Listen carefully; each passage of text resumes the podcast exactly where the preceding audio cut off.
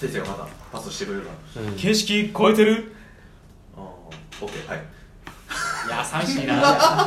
これがなんかよけたな。ツッコミようなかったな。よかったよかった。よかったが一番あかんわ俺。一番一番嫌いなんですよ。よかったって俺。一番あかん。うん求めてないゼロ0点。あやっぱ土井さんが土井さんやっぱ見しみもろんか。土井さんかに。い確かに。次次次。ねでも多分今日これで終わっちゃうさすが土井さんうまいな。最終話の計算入れて俺に対して。さすがっす。言いました皆さん。これですよ土井さん。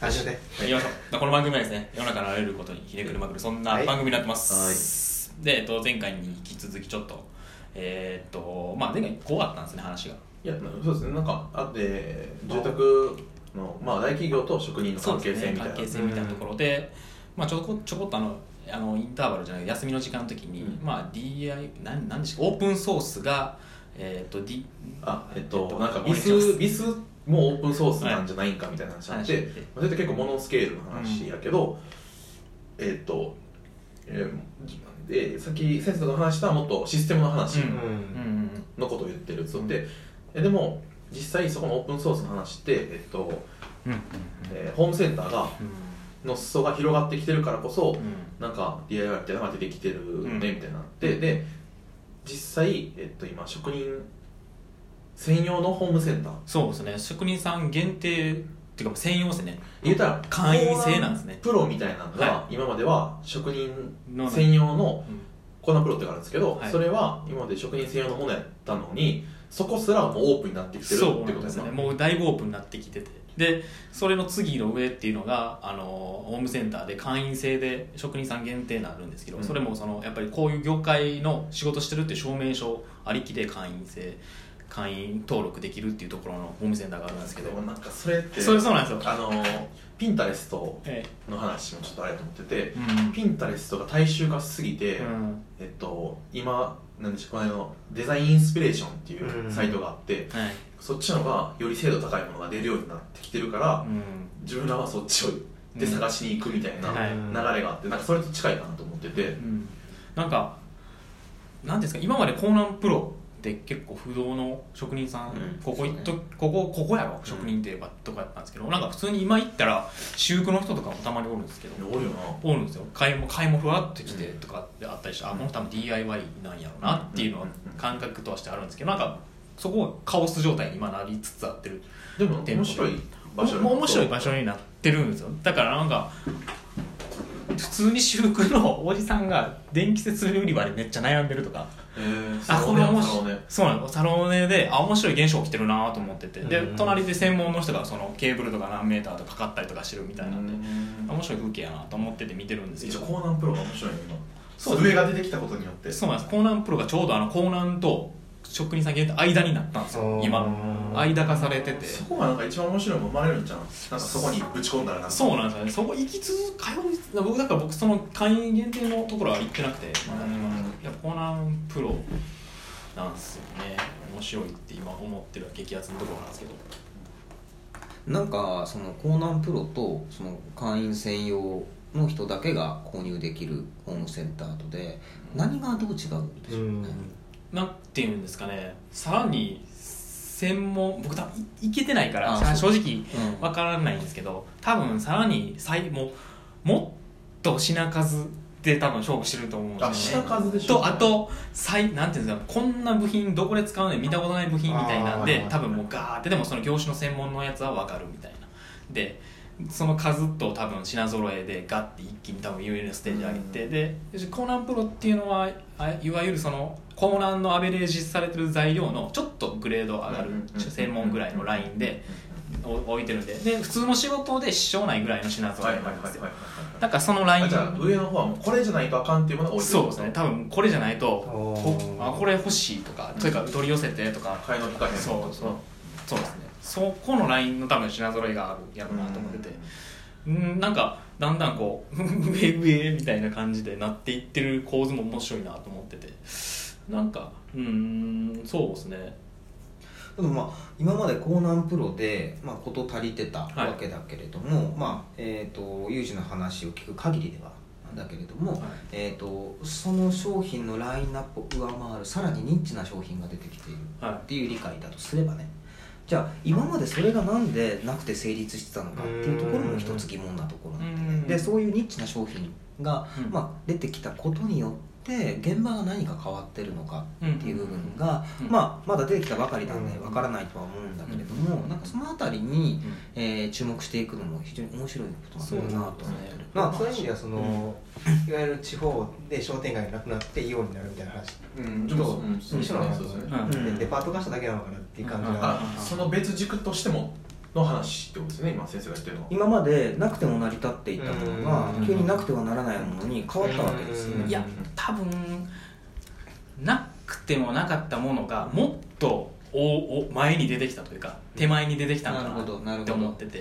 うん。もし今それなんでなの？それは多分個人でやり取りして手に入れれる例えばその、えー契約してるメーカーさん取り寄せるっていうぐらい住んでたけどそれをもうそういうそこで置いてる品揃えをもっと前に出してきたんかなと思っててだかさらっきの今先生が言ってたそのなくてもよかったものが急になくてはならないものに変わる瞬間ってその議題としてすごい面白いなと思って、うん。はい、なんかそのありそうでなかったものうんいわゆる iPhone 的な話っうん。てなんかすごい可能性ある気がするんですよね。なんかこう、いわゆる iPhone も今なくてはならないものになってるとか、うんで環境化するみたいなうんことなのかな。ただのプロダクトみたいなことじゃなくて、うん。でそうなった時にじゃあ今の職人うん。の中で今の、えっと、江南があって江南プロもある種環境化してて、はい。でまた出てきたホームセンターみたいな。だからそのものっていうよりもその場所自体が、はい。なんかそのなくてはならないものに変わっていくっていうのは、うんなんかそういうことなのかなみたいな。だからデパートとしてじゃない方の可能性を探っていきたいってことですね。うんニッチなものが集まってきたじゃなくてその集まった場所の価値みたいなことが、はなんかそのイオンが解体されて、うん。もう一回そのお魚屋さんだったりお肉屋さんだったり、うん。専門の生鮮食品だったりっていうのが、はい。えー、とアーケードに並ぶみたいな、うん。そんなイメージなのかな、うん。ただまあ、うあのまあ今までえー、とこれすごく現実的な話で面白くないかもしれないんだけど、議題としては。はい。今までそのあったんだけれども、うん。そんなに大量になかったもの、うん。つまり表に出てこなかったものが表に出るようになってきたと、うんうん、それってなんか例えばそういうものって工場で生産されるんで、はい。ワンロット1000個とか例えばさ、うん。すごい量でこう生産されるわけでしょきっと、はいうん。でもそれがある企業間の取引じゃなくてさ小売りに変わってきてるっていう現象の一つの表れなのかもしれないよね、なるほそれはど間違いない確かにソそう。ですねースのソースから話ともつながりますね、うんうんだからどんどん小売り化してるから多分おそらく DIY なんかも、うんまあ、本来は、えー、と大工さんが何人か人使ってやってたものが、えー、と小売りとしてその個人ができるレベルになってきてる、つまり超個人主義よねやっぱり行き着くところは、うんっていう気もするはいあ大阪で俺ピー入れようかなってけどいやまさにそうですね、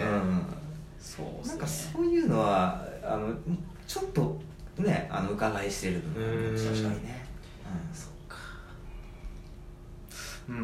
なるまあ思ったんですけどその会員制にしても結局 DIY やってる人が「いや俺これ仕事でやってる」って言ったらまあ入れちゃうすよね。うん。なんかそことかもなんかまだまあ曖昧やなとかも思いつつ。まあ過渡期なんでしょうね。過渡期ですよね。過渡期で過渡期でただなんかもうそこのうん。オープンソースみたいな話のツールみたいなのはもうどんどんどんどん上に行っていくから、もうそれはなんか絶対そういう人もいっぱい出てくるうん。と思うし、なんかまあそこで言う今まで話してきたラジオでのそのなんていうんですかパラメーターとかもそうですしなんかそこでのでやっぱり差別じゃないですけど、うん。なんていうんですかねそのランランク付けって言い方もあれですけど なんていうんですかねその自分らしさみたいなは確立しとかなあかんなっていうのはまさにあると思だからそのうさっきのその個人主義の時代みたいな話の時に結局こう個人になってきてるけどいわゆる大衆みたいな話と裏表なところがあるのかなって気がしてて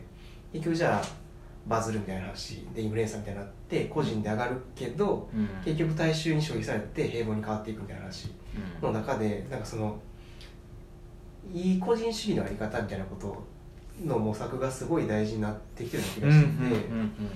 でその中で、えっとまあ、大企業にいながら感じてる良さみたいなものうんが一つあってそれ何かというと、えっと、個人の価値観をうんうん普遍化化することでしかなんかこ普遍化化する。うどうできるかみたいな話うん。がすごく大事なのかなと思っててそれはいわゆるこう昔の本物のデザイナーとか建築家が目指してきた部分っていうのがなんかよりフォーカスされる時代になってきて自分が思う世界みたいなものがどう社会がアップデートするかみたいなでそうじゃなかったらもう消費されちゃうよね。個人の時代だけど結局消費されてしまうみたいな。